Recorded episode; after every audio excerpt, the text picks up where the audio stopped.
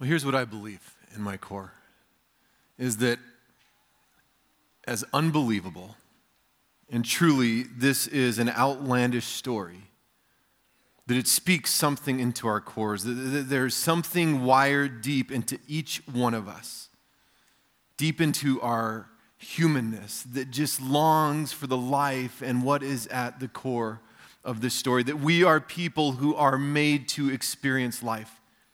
And that's why we're drawn to this. That's why this is such a big deal. No matter where you are this morning, as you come into this space, you're wondering, you're skeptical, you believe, you don't believe, you're curious. There's something about this day that speaks to the inner core of our reality. And I think we see it all around us. I remember a number of years ago watching the movie Double Jeopardy with Ashley Judd and um, Morgan Freeman, I think? No, Tommy Lee Jones two very different actors. But I remember watching this movie, and there's this scene, and, and, Ashley Judd has been accused of killing her husband, goes away to jail, and he has this whole other life that he starts, unbeknownst to her. She finds him, the whole deal. When she finds him, he knocks her out, puts her in a grave. They're in New Orleans, puts, puts her in a casket, which is inside one of those old school um, uh, tombs. And she wakes up and naturally a little frightened in the dark, and she finds a lighter and, and lights it and realizes that she's in a grave next to a dead corpse. Naturally, a little nervous at that point. And the next image is the light shining through the window in the tomb. And the window in the tomb has this cross as it lights down onto this grave. She finds a gun, she shoots her way out, and you're emotions are starting to build up because it's like everything's gonna be okay. And she takes a vase in the tomb, throws it through the window, which once again has the cross, some really cool imagery, gets out. And at the end of the movie, the best scene in the entire movie, she comes to the soccer field where her son is playing soccer. And he comes running towards her.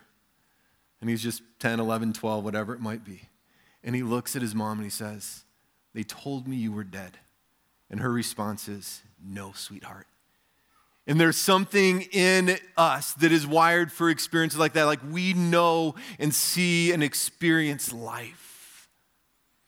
Recently, there's been an onslaught of interest in sort of people who've had near death experiences, right?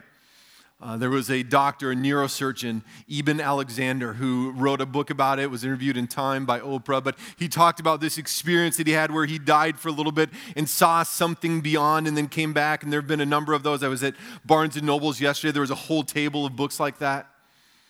And the validity of those stories, whatever, I'm not here to argue that, but I think it points to and draws something that we have this desire, we have this interest, that maybe this isn't the end of the story. Maybe there's more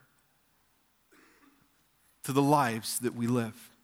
We're going to be in John chapter 20 this morning before we jump into it and talk about this. Let me pray for us. God, would you speak words of life this morning for each one here? For each one here.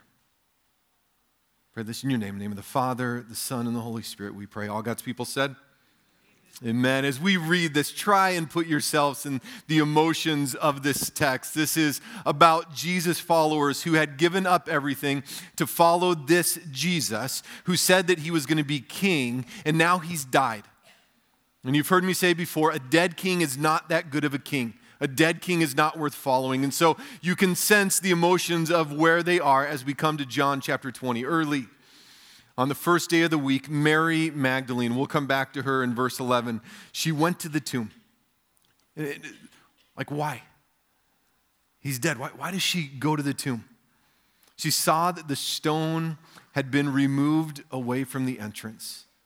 So she ran to Simon Peter and another disciple, the one Jesus loved. There's going to be more running in John chapter 20 than the entirety of all the other gospels. People are just, something has happened. They're running, they're telling people, they're screaming, they're shouting about it. And the one that Jesus loved, this weird reference in this verse, John, the writer of this gospel, is actually talking about himself. I don't know if he has some weird narcissism thing going on, but he's going to make a few third person references here. So she runs sees Peter, sees John, says, They have taken the Lord. And who's the they? We don't know. But she thinks somebody has robbed the tomb. They've taken the Lord out of the tomb. We don't know where they have put him. So Peter and the other disciples started out for the tomb. Both of them were running. And then one of the greatest lines in all of Scripture the other disciple ran faster than Peter, he reached the tomb first.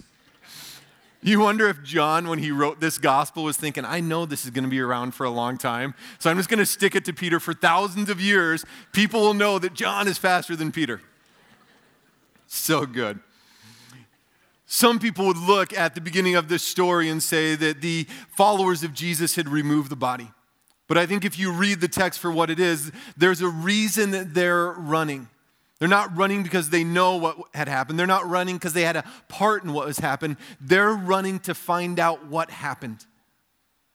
They'd given up hope. Jesus had died. Now this tomb is empty. What is going on? Is there perhaps a glimmer of hope? And we would be doing the same exact thing. Verse 5. He bent over and looked in at the strips of linen lying there. But he didn't go in. That's John. Then Simon Peter came along behind him and he went straight into the tomb. And if you read the Gospels, like, yeah, that's his personality, right? Just right in. He saw the strips of linen lying there. He also saw funeral cloth that had been wrapped around Jesus' head. The cloth was still lying in its place, it was separate from the linen.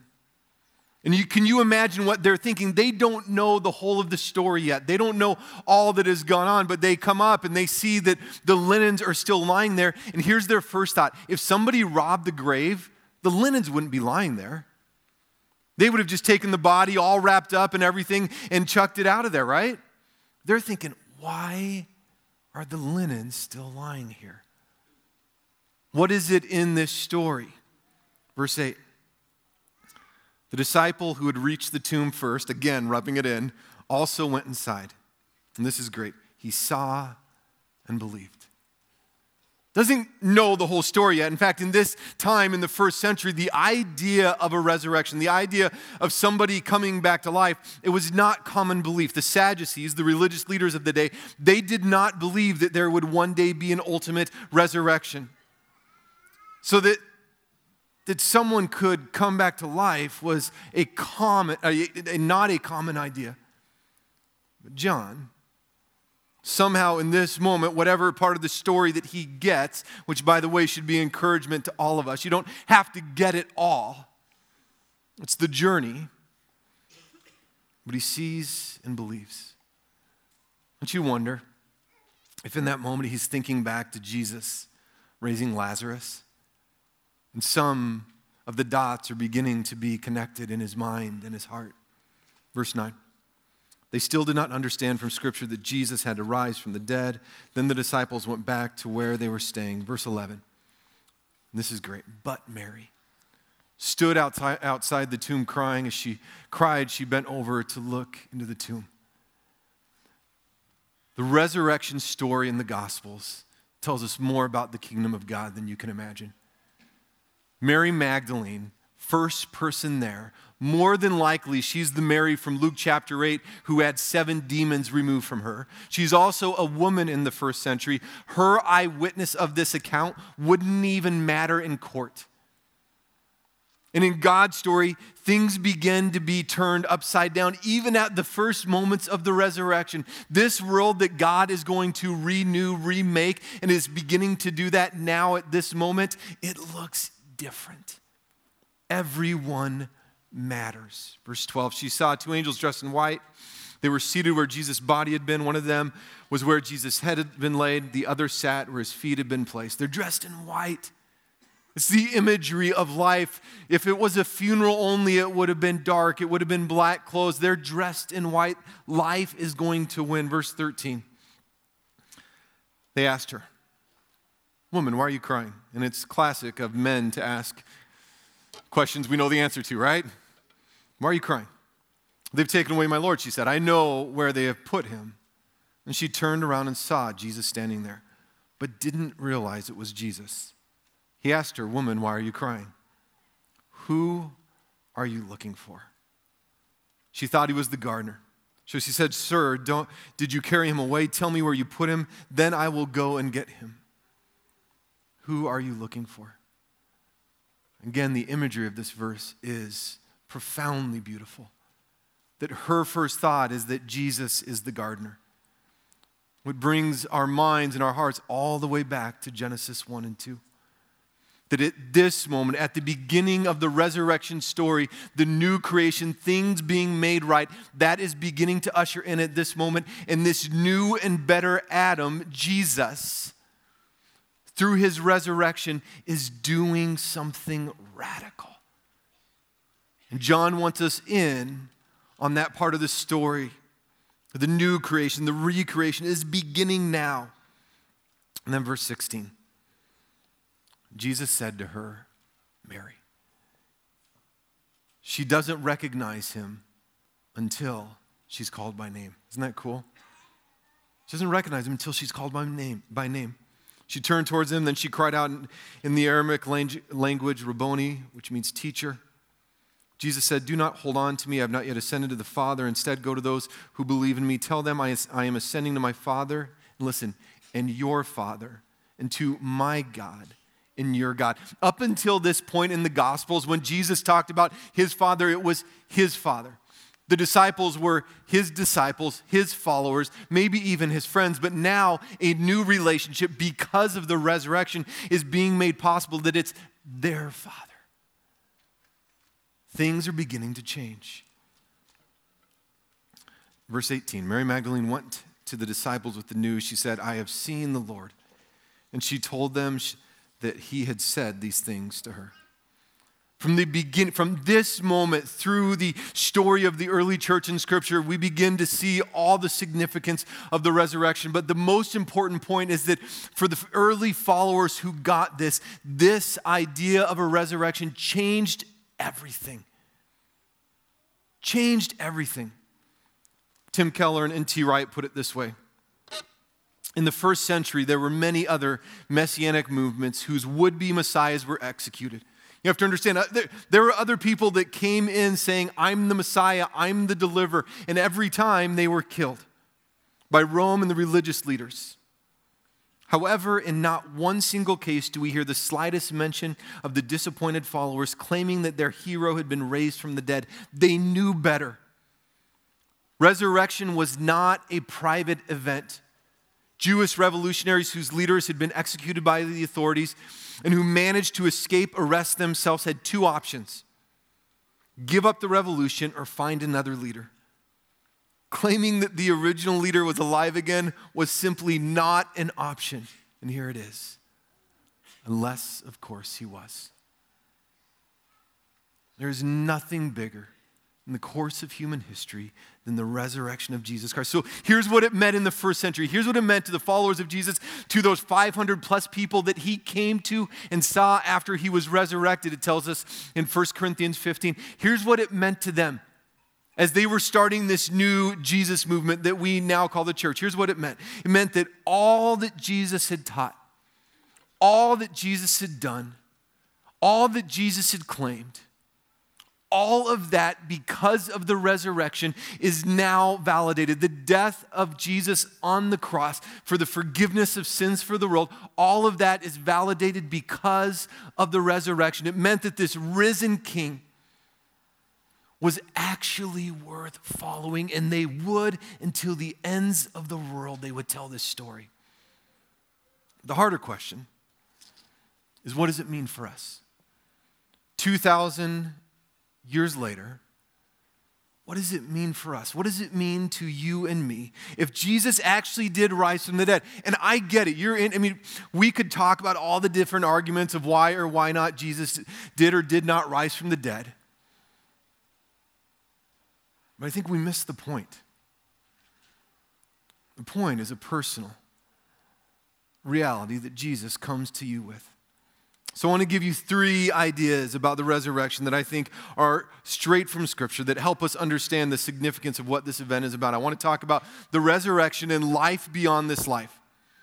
This idea of a future hope. Then I want to talk about the idea that the resurrection is not just that, it has implications for the here and now. And then I want to talk about John 20 at the end, where John says, Here's the whole reason I talked about this Jesus deal. So, first of all, the resurrection and life beyond this life. Acts 4, verses 1 and 2, the, this new sort of Jesus follower movement is started, and it says this uh, Peter and John were speaking to the people. The priest, the captain of the temple guard, and the Sadducees came up to the apostles. They were very upset by what the apostles were teaching the people. So here's what they're upset about the apostles were saying that people can be raised from the dead. Sadducees didn't believe that. And it wasn't just like at that moment raised, it was there was some future reality where people would be restored to life, be made right. They're deeply concerned about this teaching, and here's why they were teaching it. They said this can happen because Jesus rose from the dead. The idea of a future hope is so important to our faith. A few months ago, I had a run of about four funerals in six weeks. And one of the things I realized as I watched families and I watched a community grieve around each one of those funerals was that without the idea of some future hope, I can't imagine doing a funeral. I can't imagine that this is just the end of it. And in the New Testament, when it's connected to the resurrection, the idea of a future hope is so important to the people of God. The Apostle Paul, when he talks about people dying, he often uses the language that they fell asleep. Talk about they fell asleep. And the reason he does is because when someone falls asleep, what eventually happens? They wake up. Scripture teaches that one day, the resurrection tells us that one day God will come back. Revelation 21 God will come back and make things right again. New bodies, restored relationships. No more tears, no more crying, no more pain, no more death. The old order of things has passed away, the new has come. The resurrection gives us the hope of a future life with God. Second thing is this that life, that very life, that future life with God, where God comes back and is with his people, it says in Revelation, where things are made right again, that very life, for anybody who puts their faith and trust in Jesus Christ, we can experience that now. We can experience the fullness of that life in the here and now. Here's how Paul said it in 1 Corinthians 5. When anyone lives in Christ, the new creation, that's what that is. Scripture talks about new creations when things are restored. The new creation has come. You don't have to wait for it. It comes now. The old is gone, the new is here. It's why we pray in the Lord's Prayer Thy kingdom come, thy will be done on earth as it is in heaven.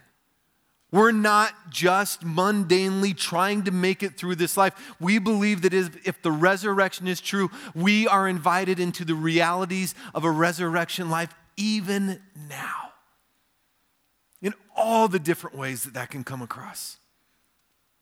I was reminded this last week, somebody posted a picture on Facebook, a friend not connected to our community. And it was of a family together, a mom and a dad and two kids. And underneath was simply this because of the resurrection. A family, a marriage restored. And the only thing that could do it in that situation was the idea that maybe life can come from death. We can experience the goodness of this life here and now. And the last thing is this that life both in the future and now, because they're connected. All this is connected together. That future hope, that present reality is given to all who believe in Jesus Christ. It's sort of simple, hard to think about, and it's, it's unbelievable, so it's hard to believe in. But if we're really honest, this whole story it's amazing yet ludicrous. This, this whole story doesn't make a lot of sense in our minds, does it? In our logic, in our world. But think about it. Millions upon millions of people have staked their lives on this reality. Millions and millions of lives have been transformed. That's why we gather today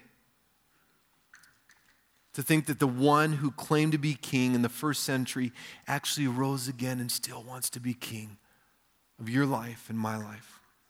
And here's how John sums it up. In John chapter 20, 31, towards the end of the book, after all the stories about Jesus, after his death, after his resurrection, John just gives it away. He says this I've written all of this. These I have written so that you may believe that Jesus is the Messiah, the Son of God. If you believe this, you will have life because you belong to Him. The word believe, I think, trips us up often. For some, it's this cognitive thing. If it doesn't make sense, I don't think I can believe it. I think we miss the point of believe. The word believe comes from this Greek word pisteuo. It means to think to be true, to be persuaded of, to credit. I like this last one. To place confidence in. Because we, we all place confidence in something in a relationship, in something that we're trying to be or get. We place confidence in different ideologies. We place confidence in ourselves. And the beautiful simplicity of the resurrection, the beauty of the gospel is this is we're invited to believe. Wherever you are. To experience that future hope that can be true in the present, the invitation is simply to believe. Paul said it this way in 1 Corinthians 15. If Christ had not been raised, your faith doesn't mean anything. Your sins have not been forgiven. In Romans 10, he says this Say with your mouth, Jesus is Lord. Believe in your heart that God raised him from the dead, then you will be saved. With your heart, you believe and are made right with God. With your mouth, you say what you believe, and so you are saved. To place confidence in, you don't have to get it all, you don't have to know it all, you don't have to have it all figured out. But whatever confidence you can conjure up, to place it in this story that if it's true, if it's true, it changes everything. Father, Lord, I pray that you you would reveal yourself true, alive to each one in this room, God. I want to invite you to pray with me, not out loud, but just with your eyes closed, to yourself. I think for some of us in this room, we're here and we're skeptical, we're wandering, we're doubting. And God's okay with that. And I would encourage you to simply pray this Living God, I'm curious. For some, you sort of grew up in the God thing, you've been away from, from it for a while. And you purposely came here this morning, wondering if maybe there is something more. And I want to invite you to pray a prayer that simply is this Living God, I'm back. And then finally, I think there's people in this room, this is the first time you've heard this story. There is a living God who loves you, who died for your sins, who rose again because this is not the end of the story. And I want to invite you to pray a prayer which is simply this Living God, I believe. Living God, I believe. Father, thank you. Thank you, thank you, thank you. In your name, amen. Well, when we started planning Easter a few months ago, we realized it's on the first Sunday of the month, which in our tradition is Communion Sunday. And um, we sort of thought, do you do communion on Easter? You know, remember his death on the day that we're trying to remember he's alive. And we decided it's an absolutely beautiful day to have communion. And part of it is, usually in communion, we're pretty serious about it. And, you know, it's that moment of really taking it in, and that's good. Um, but communion, the Lord's Supper, also points to- towards another event. In the book of Revelation, it's called the wedding feast. And one day, when God comes back to make everything right, we will have the best meal with our God, with that living God. The best food, the best wine. It'll be joy, it'll be celebration, bodies renewed, relationships restored. It'll be the family meal to end all family meals. So that's what we want to celebrate this morning as we take communion. And especially for some of you who maybe just in this last couple moments have said, I'm believing in this story for the first time. Whatever belief I can muster up, I'm putting it in this story.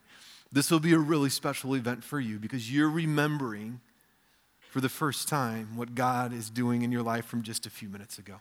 So we're going to celebrate communion this morning and truly celebrate. And that's why Paul ended his passage in 1 Corinthians 11 when he's talking about the body that is broken for us and the blood that is shed for us. He ends it by saying, You proclaim the Lord's death until he comes.